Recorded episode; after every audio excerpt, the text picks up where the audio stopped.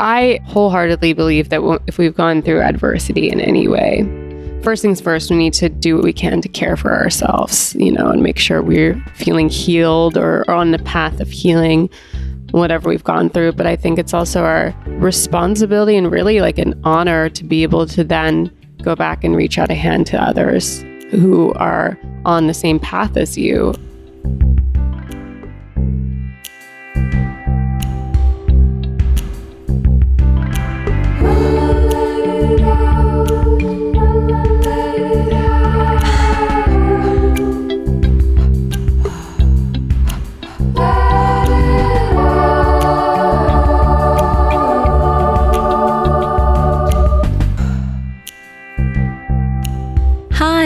This is Let It Out. I'm Katie. This week, the founder of Roam Vintage, my dear friend Natasha Zoe Garrett, is back on the podcast. If you missed last week, no worries, but this is an episode you might want to go back and listen to part one of my conversation with her. We recorded this at my apartment a couple weeks ago, and I could talk to her for days. She's one of my favorite people to be around. I gushed about her at the beginning of last week's episode, but you know what? I'm going to do it again because truly she is one of the most charismatic people I've ever met. She has this really bright, light energy, and we get along really well personally, but you know, I, I know I'm not alone in feeling this. She's just truly wonderful to be around. And she's open and vulnerable about her challenges and her wins in this episode. And being around her, there's this level of honesty that is really freeing to be around. And I feel like she's just someone who, like me, really prioritizes connection and deep conversation and I think that's why we connected so quickly. And in this, I think you can feel that if you listen last week and definitely in, in part two, she's creative and thoughtful and deep and introspective. And I'm so grateful to, to call her a friend. So we split this up in two parts. Last week, we got into mental health and her career modeling and shifting out of modeling and I'm about to read a quote that I found in my research for the episode that is where we ended last week and we're about to begin this week. And, you know, if you've been listening to this podcast for a while, you know, part two, that's when it really comes live. We're 45 minutes to an hour in. We're a little bit woozy from talking for so long, and we've warmed up the mics. You know, that's where the rapid fire questions are. Those seem to be a fan favorite. But in this part, we get into the importance of role models. We talk about connection. We hear about Roam and Roam Vintage, her shop and fully how she came up with the idea while she was traveling in Nepal and shifting out of her styling career to focus on the business full time, the entire story. And it really relates to finding her purpose and how that led to so much richness in her life, including getting sober and how that changed her she also gives tips for flea markets and vintage buying and styling and even getting dressed advice. So, yesterday I had an interesting experience with her because her studio here in LA had an official opening. And I went with our mutual friend Heidi and I bought this beautiful, I can't wait to show you, really old vintage shirt from Roam that I'm so excited about. It honestly doesn't even really fit me, but I don't care. I'm so excited about it. And it felt like if you're in LA, you must go. And even if you're not, you know, when you're visiting, I felt like I was playing dress up with the coolest people around in the most beautiful space. And it was really a dream come true. So, highly recommend going to the Roam studio. And you know what? Roam Vintage ships, uh, I believe, worldwide. Definitely available on Instagram to shop her collection every time it drops. And I highly, highly recommend it. Honestly, just follow everything she does. And I'm excited for you to hear part two of our conversation. I obviously want to talk about Roam and and and the beginning of it, but you said something just now that made me think of this and I I wrote down a line that you said that stuck with me on the Doan site and I think it's related to, you know, your feeling of embodiment coming from Roam, your business and your life as a whole, you know, becoming your masterpiece essentially. And so this is what you said, and then we'll kind of come out from here, but you said, as my business grew, I realized that I had the ability and responsibility as a Black woman in business to celebrate other people who looked like me in ways I hadn't seen while working in the mainstream fashion world. I hope to offer up space for others to feel seen and supported in ways that I felt were lacking for me as a child and early on in my career. The world is not lacking and this is the part that I want to read twice and underline I, this line. The world is not lacking in talented Black creatives, but it is lacking in exposure and an opportunity. Mm-hmm. Just let that one land for a minute. I'm one of the many people that you will continue to see working to change that. Mm-hmm. I wholeheartedly believe that if we've gone through adversity in any way, first things first, we need to do what we can to care for ourselves, you know, and make sure we're feeling healed or, on the path of healing, whatever we've gone through. But I think it's also our responsibility and really like an honor to be able to then have been able to do some work and like expand your life to then go back and reach out a hand to others who are on the same path as you. And that's so important to me in like literally every aspect of my life. And particularly when it comes to fashion industry and my my career in both modeling and then styling and now with my vintage shop, I think all of the ways in which I saw that there wasn't room made for people like myself, for black people, for you know, people who didn't grow up with money to come and like actually take up some space. When I was able to to do whatever the hell I did to to get myself into this world. I was like, okay, there are things about this world that I like. There's a reason why I want to be in this world, but there's a lot of issues with this world and a major issue is that there are not other people like myself who get to like be a part of it. And I don't really want to be in this world if I don't get to be in it with people like me. And that's really important to me because, you know, growing up in the late 90s, early 2000s, not that long ago, but I really didn't feel like I had barely any role models to look up to. And I think that having role models is so important. Like it it seems I think people sometimes like play it down. Yeah, it's kind of like a buzzword. Like, like a role model doesn't like, sound important. Exactly. But it's like actually when you've done work on like reprogramming and like, you know, like expanders, expanders what Lacy honestly, says, like yeah. Lacy, like like when you look for, you need to find people that came from where you came from and are doing something that you want to do to, to really know that it's possible yeah. for you. And I just I didn't really have that. And I'm now really grateful that I've like been able to find amazing, powerful, incredibly creative, successful black women in that are now friends and peers in my life that are those expanders for me. But I realized I was like, I I it's my duty to be that for other people. And it's so important for me to be that for other people.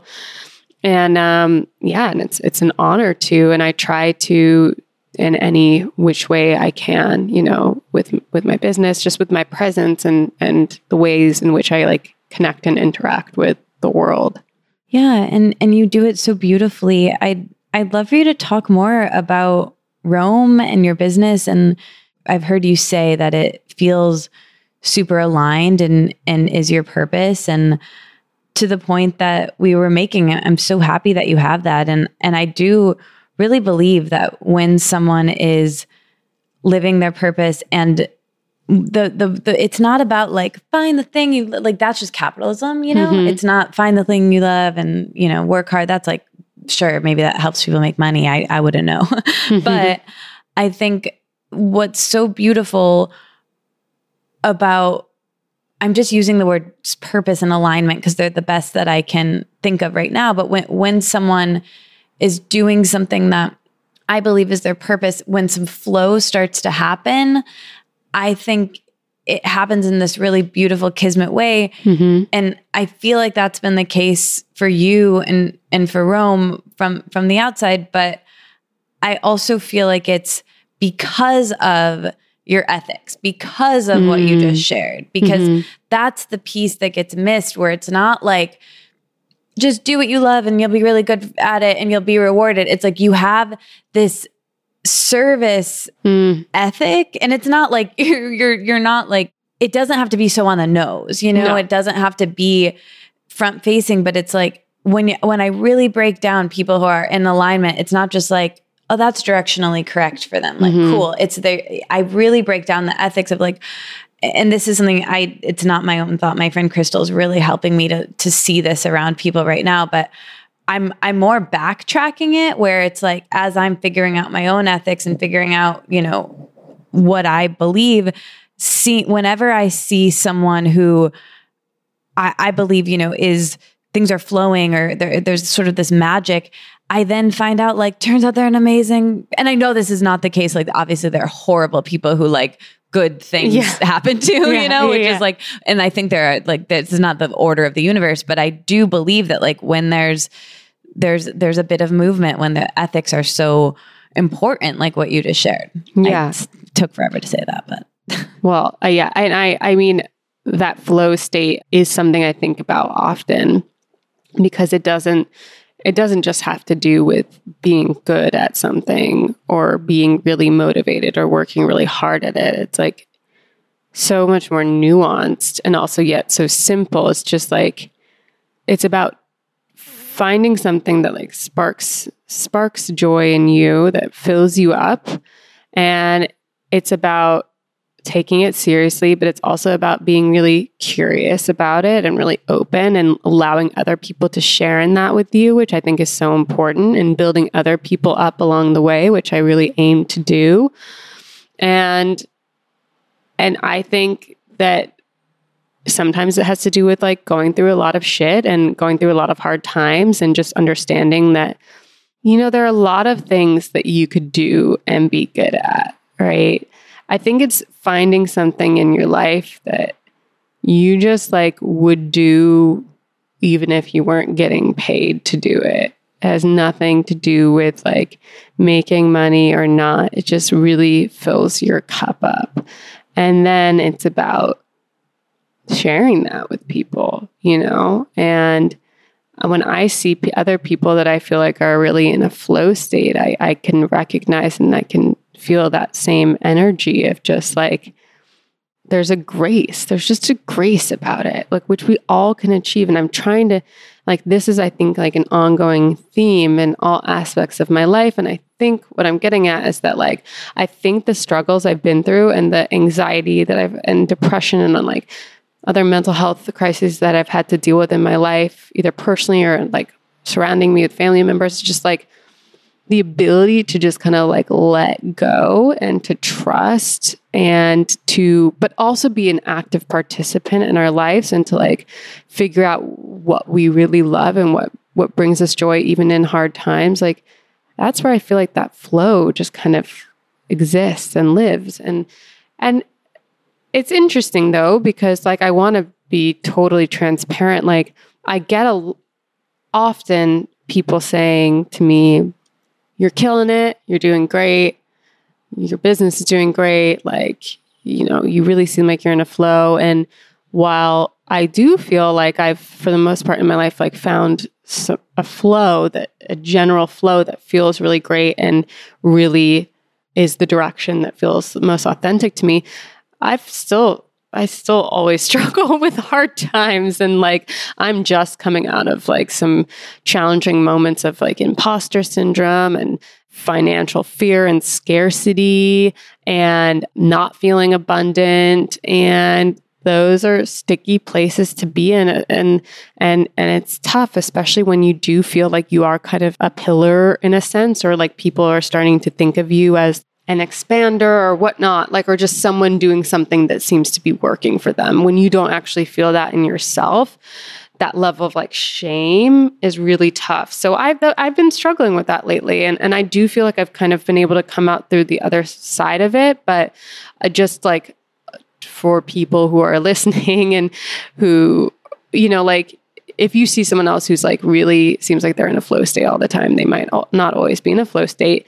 But what you can take from that is just like the general understanding of this level of like self awareness and grace and trust in the process and the universe and understanding that sometimes are going to be really great and sometimes they're not going to be not so great. And it's like that roller coaster of an anxiety attack or whatever. Or it's just like you continue to grow from it, hopefully, like yeah. if you're being self aware and compassionate. Yeah. Yeah. And I think I, have been thinking a lot about like hard work. Like mm-hmm. sometimes it's like, like what what is the goal then to get get everything you want and then you're like all right this is it like the jim yeah. carrey quote you know mm-hmm. and i mm-hmm. know so many people who i've wildly interacted with who I j- have seen that happen for and i think ultimately you know you were describing i think when we were talking about like hard thing like I, i'm kind of envisioning like searching for vintage, right? Of like you mm-hmm. have to like parse through things to get to the gem. And that's kind of true. You have to roam to to yeah. go through and find things. And I and I feel like there's something that is a parallel with mental health mm-hmm. with that. And to your point of like finding the thing that having Deepak Chopra says that happiness is divine discontent. So mm. it leaves room for the creative impulse, mm-hmm. right? Mm-hmm. And I think hard work, like just that's the the key is like finding a thing that you want to work hard at and sticking there for a minute. Yeah. You know? And a lot of us don't have the luxury to do that. And mm-hmm. a lot of us have to do a bunch of things to do that luxury sometimes. Sure. And um but I think it it it keeps us going to to want to you know even like on on your on Roam's website it says a lifelong collector of beautiful things and I know that your mom is an interior designer as you said and I didn't know that your grandma and your mom both sold vintage mm-hmm. which is so mm-hmm. cool and your mom and dad met on a film set styling right my mom was actually an intern they were so young and my dad was working like doing custodial work at the film set. And yeah, they were in their early 20s at this point. And then I think he started, because he wanted to go into filmmaking, he started helping out on some of the shoots, and my mom was also helping out on them too. So yeah, they met and they got married at the wow. studio. Wow. Mm-hmm. So my whole world, it's really interesting. Like all the things that I've kind of, everything goes, like I said in the very beginning, like everything goes back to yeah. childhood. And from me in particular, like that feel that resonates so much. It's just like I've just always had I don't know anything else other than like the worlds that I've kind of been in of like, you know, these creative, hard working, like not stable all the time, but really fun and like care like that's just kind of where I've come from. And so yeah, my mom still buys a lot of um, vintage and antique furniture pieces for clients. And my grandmother had a antique shop in New Mexico for a few years when I was a little kid, and she's a painter also. She's a really talented painter.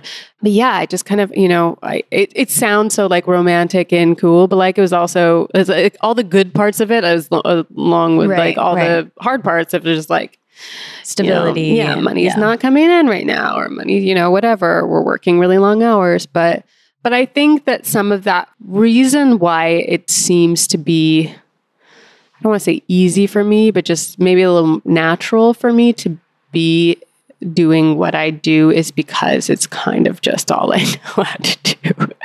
and and I've just embraced that in a lot of ways. And I'm lucky for it. You know, I'm grateful for it because I genuinely love what I do. And it, that was not always the case for yeah. me. Like I tried to fit into other molds and do other kinds of things that I just were like you know, pulling teeth. And now I've never worked so hard in my life and I have really stressful days and it's all self imposed stress. But I love it more than anything else I've done. And I think that that love for it and that drive creates kind of like it just amplifies that flow state. Yeah. I think we all kind of get conditioned with different thresholds for uncertainty. And it sounds like because of your background and upbringing, your that was all you knew, so your threshold is higher than someone who, you know, wants to have a more unstable existence but comes from not that. There's some pros and cons to both, but sure. it's a different different thing to reprogram. Yeah, absolutely. Which I think we've probably both seen. Can you tell me about the beginnings of of Roam and any maybe even just explain it to everyone and some moments that stand out for you from the beginning that you were just kind of like okay i'm going to keep doing this. Mm-hmm. totally. So roam vintage is my vintage shop. I started it uh, yeah i'll let me I'll, I'll tell kind of the full story. So I was collect. I'd always collected vintage. I grew up since I was a baby going to flea markets and antique shops and things like that. Like I mentioned with my mom and my grandmother doing that as well too. So I just felt that was like home, you know. And I think when I was younger, when I was like a teenager, I felt like that was very uncool. Like I, I did it because we were didn't have a lot of money, so I had to be thrifty. But it's also just like where I've always felt felt comfortable in. So I've collected vintage my whole life. And when I was living in New York, towards the end of my time living in New York, is when I started assisting as a stylist on photo shoots, um, on all sorts of huge photo shoots, like crazy, crazy jobs. And I ended up doing that work for a long time. And it was grueling and exhausting and um, ultimately not meant for me. But I was kind of collecting vintage on the side, and people would compliment pieces, and then sometimes I'd buy something and then not want to keep it, and I'd sell it to a friend or coworker or whatever. And I was on a trip to Nepal in 2016. This was a, an Ayurvedic retreat um, that my now very good friend was hosting. I didn't know her at the time. I went by myself, not mm. knowing anybody on the trip. I was kind of having like this I don't want to say like a quarter life crisis, but I was just having like a big shift in my life. I was Saturn I was about return. to yeah, Saturn return. I was about to exit a serious but toxic relationship. I didn't think I wanted to live in New York anymore. I was for the first time starting to question my relationship to alcohol really seriously. So I went to Nepal. And I remember we were walking around, we were in Kathmandu, the capital city, and we were walking around one of the main villages there. And i just remember like being so lit up just being like somewhere else traveling and like seeing these seeing people who were you know actively making pottery and beating things and like just doing all these things with their hands. And it just reminded me of like growing up and going to flea markets and just meeting all these people who are just like this is their life. Their life is to come out you know early in the morning and to like lay out all of their wares and like hopefully have people come by and and appreciate them and admire them and want to purchase them. And in a lot of these villages too is like you know s- traditions that were just passed down generations and generations. So there was the added really like admiration of that too. But i remember on that day which was my birthday hmm. so i think it was my 26th birthday i was just like I should open a shop. Mm. Like, I should do that. Like, that feels really right to me. And I was journaling a lot on this trip, which I haven't done as much lately. I do sometimes, but I remember just being like, I really feel like I should open a shop. And um, and at first, I my the first name that came to mind was Miles to Roam. Like I've like I'm have miles to roam around the world to like find these beautiful things. And for probably a year or two, so I like got an Instagram handle with that name. And for like two years, I would kind of just post here and there. Like I you know, things I'd find when I came back, like from the flea markets and whatnot. And some of my friends would buy certain things, but it was very like grassroots, like no website, no nothing. I don't even think Venmo existed then. That's so funny. And then I was still styling for a long time. And then I moved back to California, moved to San Francisco for a year, kind of was starting to do so. My mom had a shop at the time and in her interior design shop where she would sell pieces, mostly vintage pieces, and then also have her clients come. And I started doing pop ups there. And they went really well. Like every time I would do one, a bunch of people would come out. There was just so much momentum. I felt really natural. Like I've always thought of myself as a really introverted person that I am. But like when I would be at these pop-ups and showing people vintage and talking about it with them and like I just felt really it felt really natural and really mm-hmm. comfortable and I got so many compliments on me, these pieces I found and I just felt really like jazzed up. Like I felt so excited and energized in ways that I hadn't before. I feel like I've observed that in you. Like when you you light up, when uh-huh. you like when you hit something. It's like one of my favorite things about you. Like yeah. when you hit something, I can see like you suddenly become not an introvert. Yeah, for that moment. Yeah, it's so it's that's I, I appreciate you saying that, and it's it's true. I do. I am a like very much a kind of like if you were to meet me and not know me, you'd be like, oh, she's maybe a little bit quiet, reserved, whatnot. But I'm just that's just like maybe a guard that I put up. But when I find something that really sparks something in me, there is this like outward expression mm-hmm. of it. And I feel that way when I'm sourcing pieces and when I'm interacting with people who are potentially buying pieces. So, yeah, kind of just started doing these pop ups and more and more people liking them. And then I moved to LA a year after that and kind of started taking it more seriously and saving some money from the styling jobs I would do.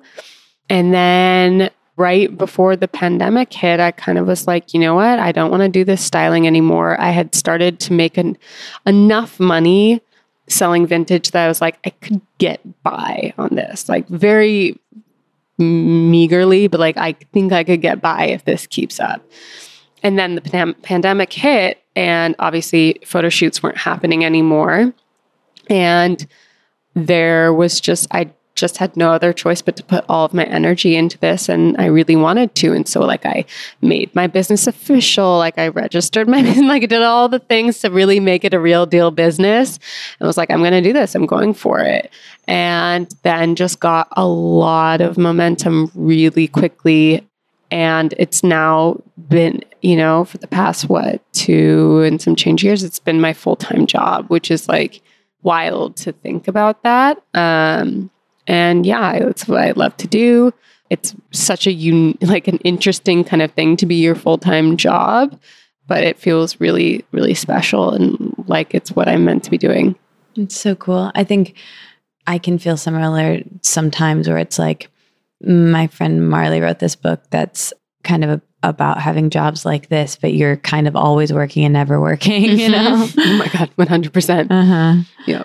Do you feel like, do you ever think, I mean, I, I guess we all do. My life completely unexpectedly ch- shifted as a result of the pandemic. I think all of our lives definitely did in, sure. in some way. But do you think about the impact of, do you think you would have gone all in on your business if not for the pandemic? Or do you think the pandemic affected it in a way, you know, so much of life is timing, but would you have been distracted by other things? Or what do you think about the impact that had on it?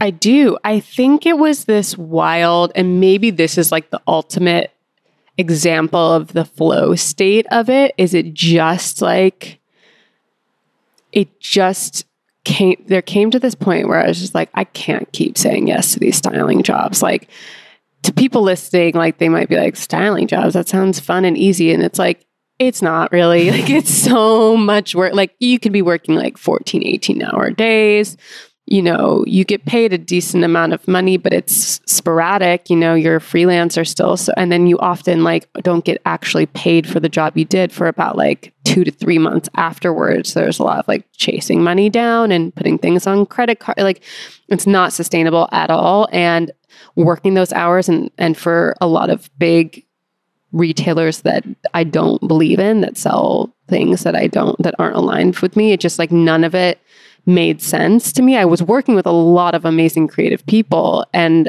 I'm grateful that now with modeling, I can still sometimes be on set. So I think it came. I think it was one of those points where I was just like, a skill you have for it's a Roam. skill. Oh my god, it's absolutely helped Roam so much. But I think it's one of those things where it was kind of like that period where I was like, like it was a test of like, I, you know, I just have to start. If I get asked to do any of these jobs again, I just have to start saying no, and that's scary because like that's my bread and butter. That's how I make money, and just trust that this vintage thing is going to really pick up.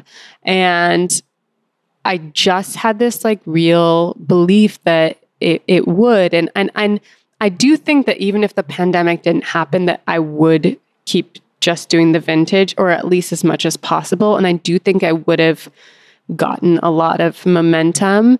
I also have to totally acknowledge, and this is such a sticky, tricky kind of thing to acknowledge, is that during the summer of 2020, when George Floyd was murdered and a lot of a lot of other black men and women were harassed and murdered, and there was a lot of attention on this. I mean, you know, beginning of time injustice in this country towards black people there was a real uprising and support for black owned businesses. So i have to acknowledge that also what really catapulted my business to where it is now is that i was able to really be seen in a way that i don't think without that kind of like movement would have necessarily happened as quickly as it did. And that's such a tricky, uncomfortable thing to bring it up because it's like, obviously, it's like the result of these horrific things happening to people like George Floyd was what it took for people to finally understand that like this world, this country just like has done so little for black people and there's so much that needs to change. So while I'm I'm grateful for having been a part of a movement to amplify black people and black voices and black experiences, it also came with a lot of sadness and trauma and all these things. So I think it was this this amalgamation of having my platform amplified and also having gained more momentum before then and more experience as well too. And and then also a pandemic where people were their lives were shut down and and people were starting to really realize we needed to shift away from like mainstream fast fashion and these big businesses and started supporting small businesses more and supporting vintage and sustainable businesses. It was just kind of like all of these things kind of created a place for me to kind of like rise up you know and to show up more and so I think that it was very situational. But what I did with that, with all the uncomfortable elements about that, is just like I just showed up and I showed up for myself and I showed up for other people like myself and like utilized the opportunities to really bring something to the table, Yeah. you know? So that I, yeah, I mean, I guess I don't think my business necessarily would be where it was this quickly had it not been for that, all those situations to occur, but I do think that I would have done whatever I could to make my business my full time thing. Yeah. Thank you for sharing all of that. I think it's interesting, right? Like, I was just talking to a friend about decision making and I was feeling a lot of indecision and felt like I made a, a wrong decision. And we had this conversation where I think I believe this too. She said, you know, I believe that, like, yeah, you can make a choice that maybe wasn't correct for you, but eventually you'll get you wherever you're really meant to go, you'll get there.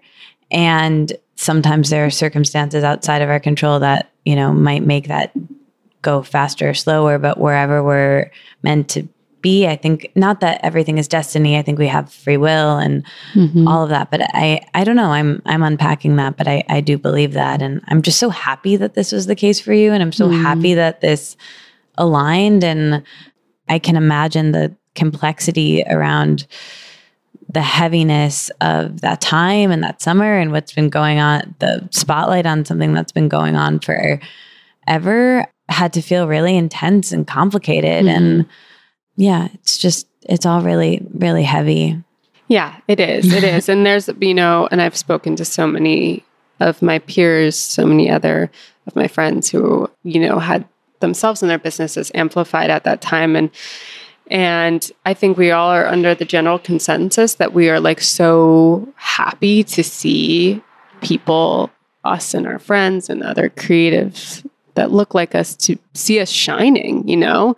And so that's a beautiful thing. Like that's so beautiful and it's so overdue. But yeah, it's it's going to be complex and it's it's infuriating that that that's really unfortunately where our country is that it takes such atrocities to really create change. But I think being able to see people and to be a person who was not able to receive certain advantages be able to receive them rightfully so uh, they have worked so hard in whatever they're doing like it's just a beautiful important thing yeah i mean it's a correction like it's yeah. a correction to a really big systemic i mean there are so many corrections that need to be made to many systemic problems, but it's serves the exact thing we were talking about of mm-hmm. you as a kid of mm-hmm. needing to see people like yourself and knowing what's possible for you and i just yeah i am i'm happy that Roam exists and and i think just with the pandemic too you know the the timing of that like completely different from what we're talking about but i relate even in like a lot of good things happen for me mm-hmm. in a mm-hmm. time quicker than maybe they would have. And there's a lot of heaviness just in the pandemic of, you know, a lot of people died and are dying and that lost things. And I had something good happen. Like it, I wrestled with that and how to think about that. And, you know, I think I probably would have gotten to the same place, but it would have just been a longer or also who knows you know? yeah yeah it definitely sped everything up the good and the bad and the in between yeah up, for sure and we're still unpacking we still that okay i have one more question i want to ask you and then i want to do the rapid fires so you mentioned sobriety and mm-hmm. i i wanted to just talk about that a little bit of like that experience of everything that you've dealt with between disordered eating and all the other mental health things that we've mentioned, and then becoming sober. And I guess my question is what is your practice around that? Like, what has that experience taught you? Like, has it made you feel more connected to yourself? And what would you say to yourself when you were considering that choice? Sure. I mean, sobriety has been the greatest gift to happen in my life, not just for the fact that I'm not no longer abusing alcohol and living in just kind of so much self-made depression and and anxiety and whatnot. But it's been the biggest blessing in my life because I've had to do all this inner work to figure out, or not even just figure out why I drank the way I drank, because a lot of that I feel like is out of my control. I just have this this obsession and I don't have the tools on my own to deal with it. But I think just the practice. So, first of all, like I go to AA and I'm very much a believer in 12 step programs, and I find them to be extraordinarily helpful. I find them to be life saving for a lot of people. And I'm just so grateful that they exist for free in this world and have helped so many people. But for me, sobriety just cracked me open, you know? My alcoholism didn't look like jail or hospitalization or losing a job or anything like that, but it looked like complete demoralization and lack of connection, which we had brought up before. And every time you were, when you were bringing up lack of connection, like it just makes me think about sobriety or lack thereof. It's like I fully believe that people who drink in general, but particularly people who have substance abuse issues, drink or do drugs as a way to try and connect with themselves, with God, with others.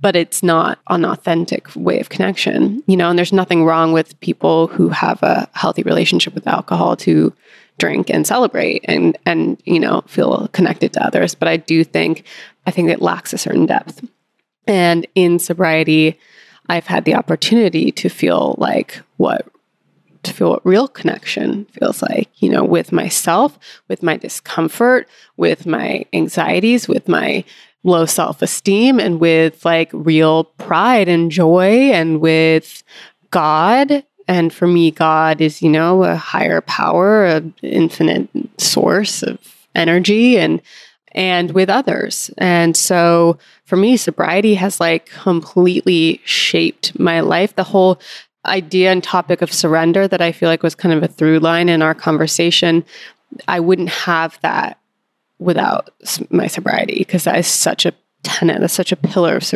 of AA is like surrender and serenity. And, and I'm just endlessly grateful for the gifts of AA and for my sobriety, even though it sucked sometimes. It's been really hard sometimes, you know? I have struggled. I've relapsed more than once and I've had periods where I'm resentful of AA and resentful that I have to be sober and that other people don't. But at the end of the day, like, especially right now where I'm at, just like feeling good and feeling embodied, like, I'm so freaking grateful that I'm sober and so grateful that I have these tools. And I think it's only added to the flow of my yeah. business and my life. Like, I, I, I wouldn't have that I wouldn't have my business. I wouldn't have my flow if I was drinking. Just that's like without a doubt in my head. I wouldn't have these friendships like with you and like just meeting people like you so kismetly and so naturally. Like I wouldn't have any of this if I wasn't sober. And so yeah, at the end of the day, it's kind of everything. Even though I like don't want to admit that because I want to have more self will. Like I want to be like it's my, the work I've done and it's this and that. It's like yeah, it's the work I've done in relationship to getting to know myself better as a sober person. But like it's really like the lack of this numbing agent in my life. You know, like having to just show up and and to be of service to other people and all of that. Everything that like sobriety and 12 steps kind of like talk about is like that's the reason why my life looks the way it does. Wow. I'm really happy for you and I'm really happy that you have that and it's no small thing and really powerful and really intense.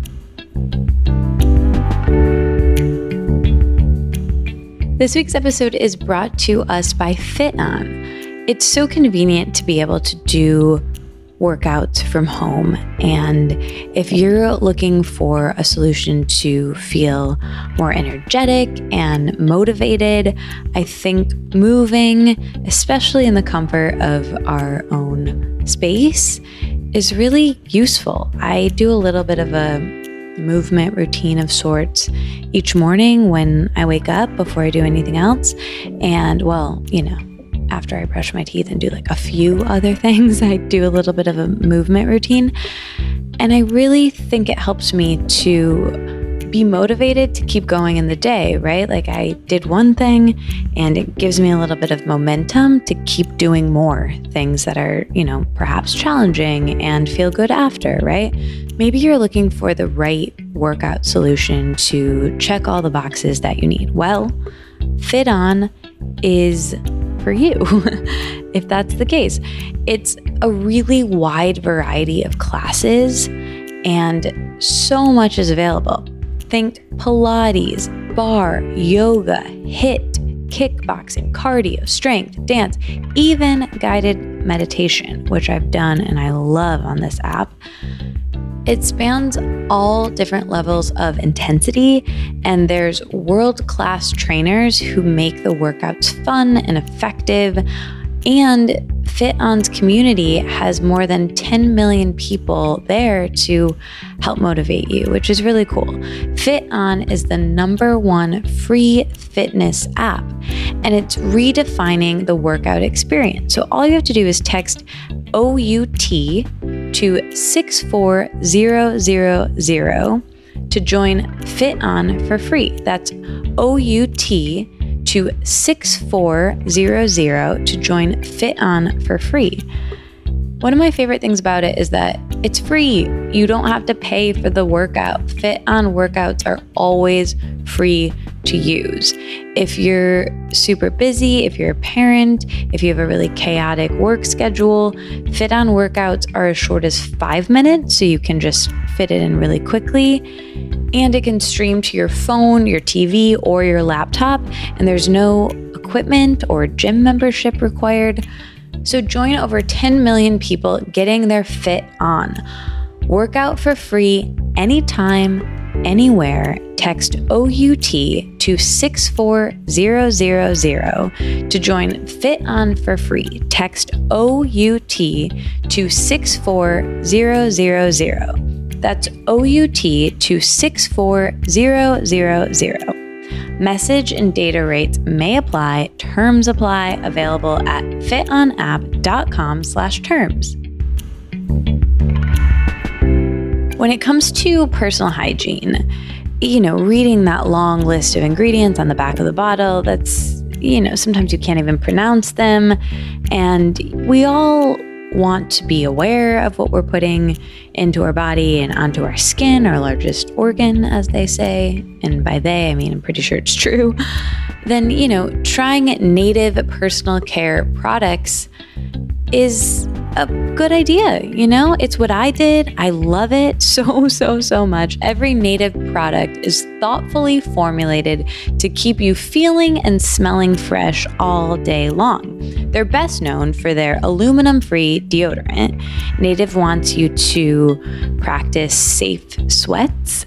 So, what they, you know, what they say is they, they keep their ingredients bare naked with ingredients you understand, like coconut oil, shea butter, baking soda. We love all of those things. But you know what I love about Native deodorant is that it smells truly incredible.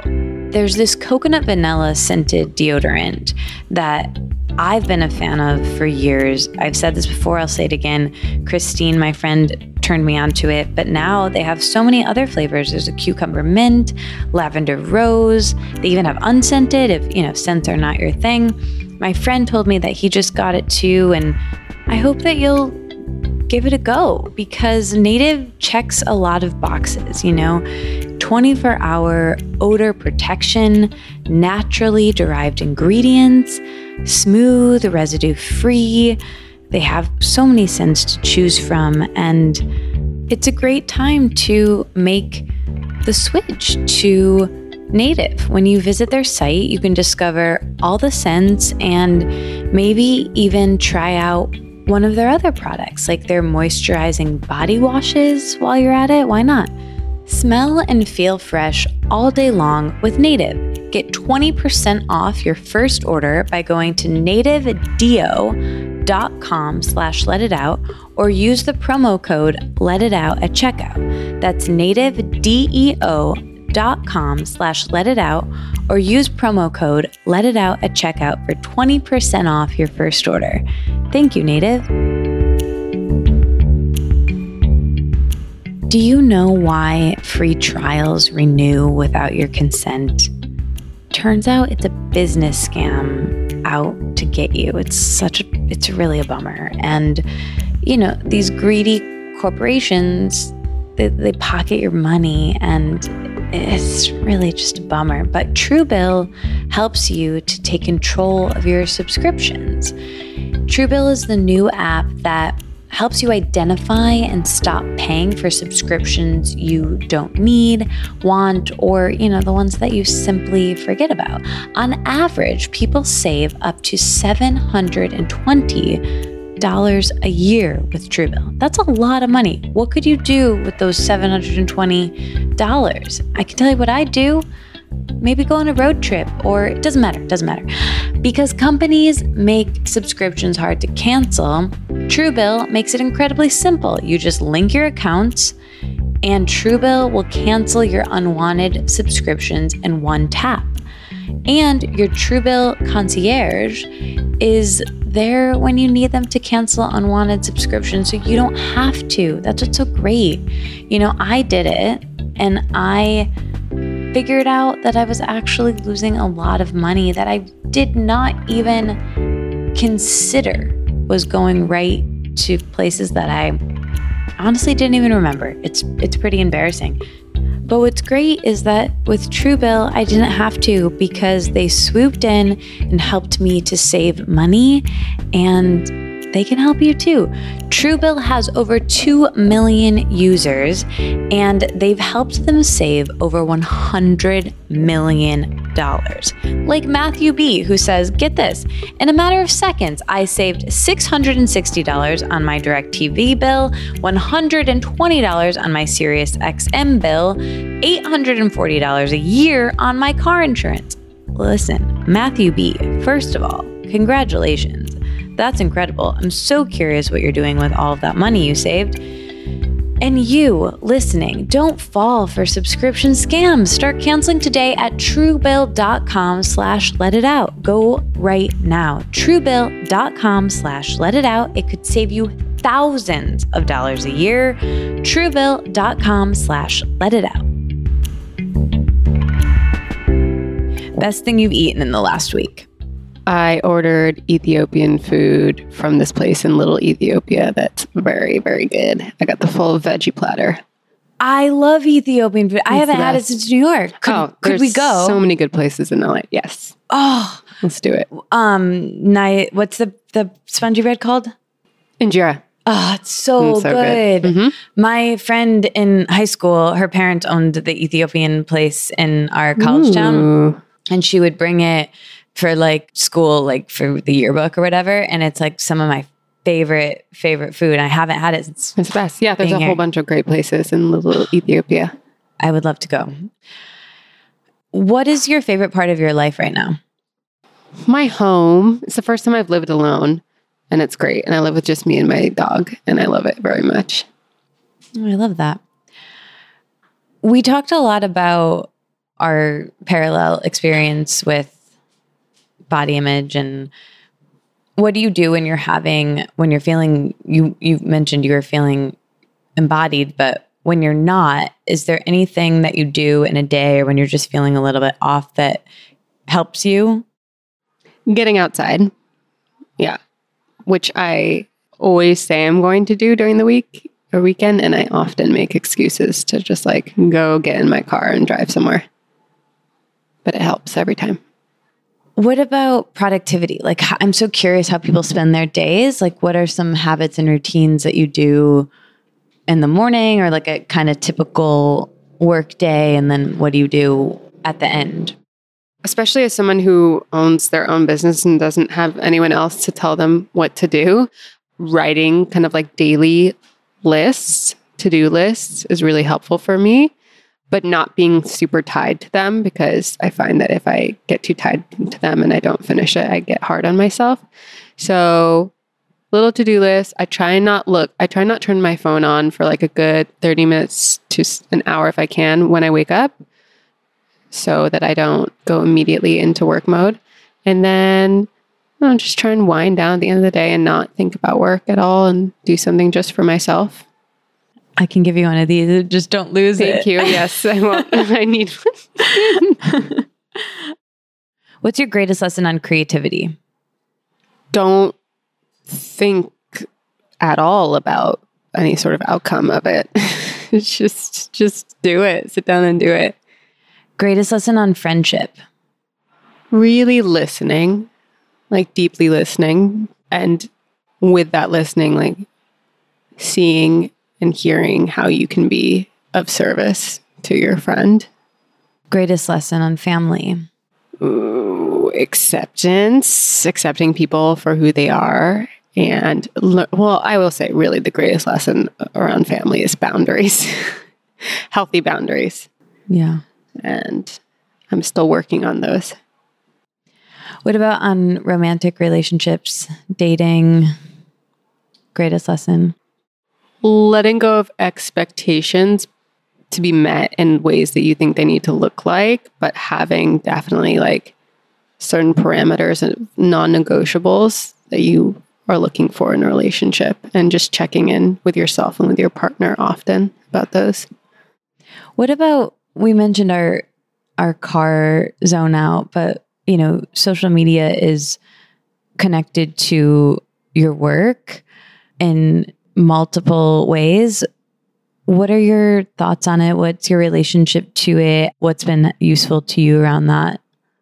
I'm still working on what my healthy relationship to social media looks like, to be totally honest. Like, I don't, it's difficult when all, so much of your business relies on social media, but I think I use that as an excuse sometimes too. And I still don't need to be on it as often as I find myself on it. So trying to set up boundaries around like, you know, staying off of it after a certain time of day or not really being on as much on the weekends. But it's a struggle for me because it you know especially i think over the last few years we've really used it as a tool for connection during the pandemic and i still very much find myself looking for connection through social media. But then again i realize that i'm i'm actually not really finding it there. Yeah yeah it's kind of like a false um, kind of like we were saying worship whatever we put our attention on mm-hmm. but it's a false connection like sure we were talking about.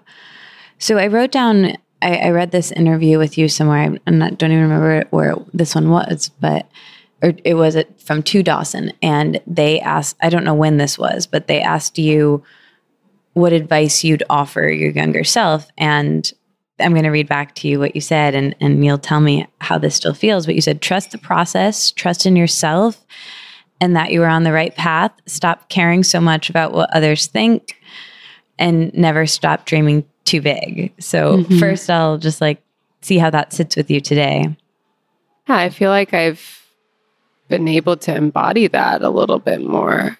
Uh, you know, I don't, I, I think I am just trusting, like we were talking about earlier, that all things are going to fall into place and trusting that even when things are difficult, that I'm going to be able to get through because I've been there before. I think I've come to a place where I don't really care so much about what others think about what I'm doing. And I'm just like kind of allowing myself to exist where I feel is best for me. So, yeah, it still feels really relevant. That's the part I wanted to ask about. Stop caring so much about what other people think. That, how do you do that?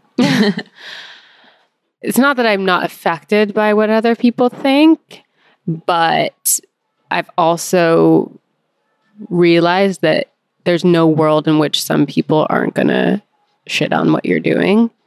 And that most of, I mean, 100% of the time, I would argue to say the people that are shitting on what you're doing or giving you a hard time are just really people who, who's all has to do with them, has nothing to do with you.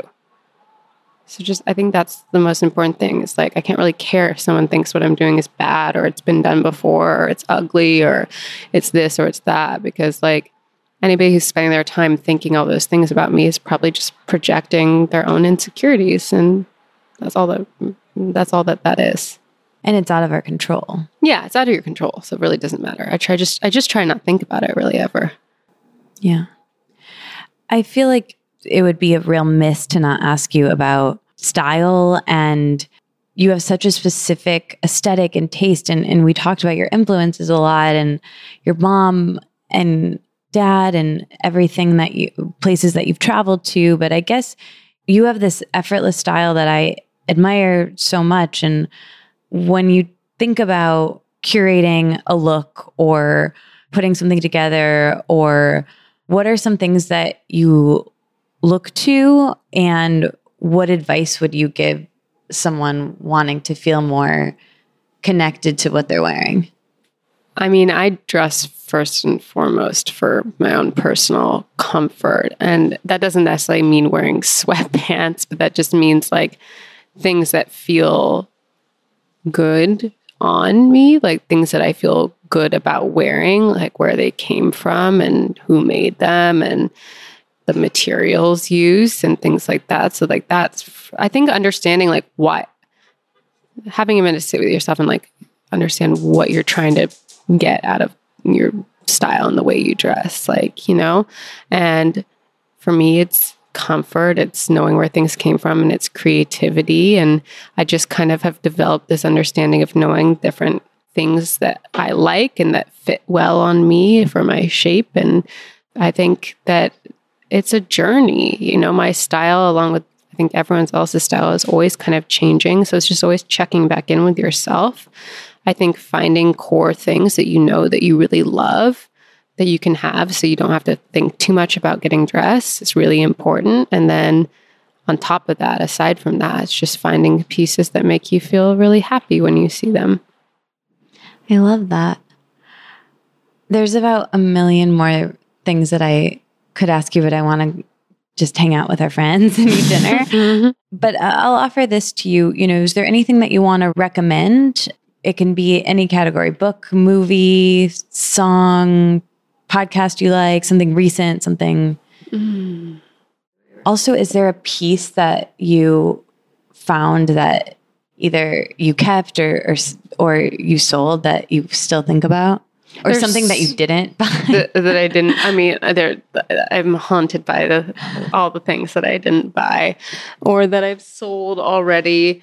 But I also have this relationship with like vintage and with finding things of like even if I'm so bummed I didn't get it or I did get it, sold it or it got lost or whatever, it's like I know I can find something else that's going to make me super excited again. So in terms of that, like yes, there's been some like amazing, like super buttery soft, perfectly worn in leather jackets that I feel like such a dummy for selling. But then I'm like, it's okay. There's more where that came from. I'll find something else. So in that regard, I kind of have this like, there's more. There's more that I can find, and, Which and is just such a thrill of the hunt. life lesson. Totally, non-attachment. like non-attachment. I yeah. guess is the most is what I'm getting at there.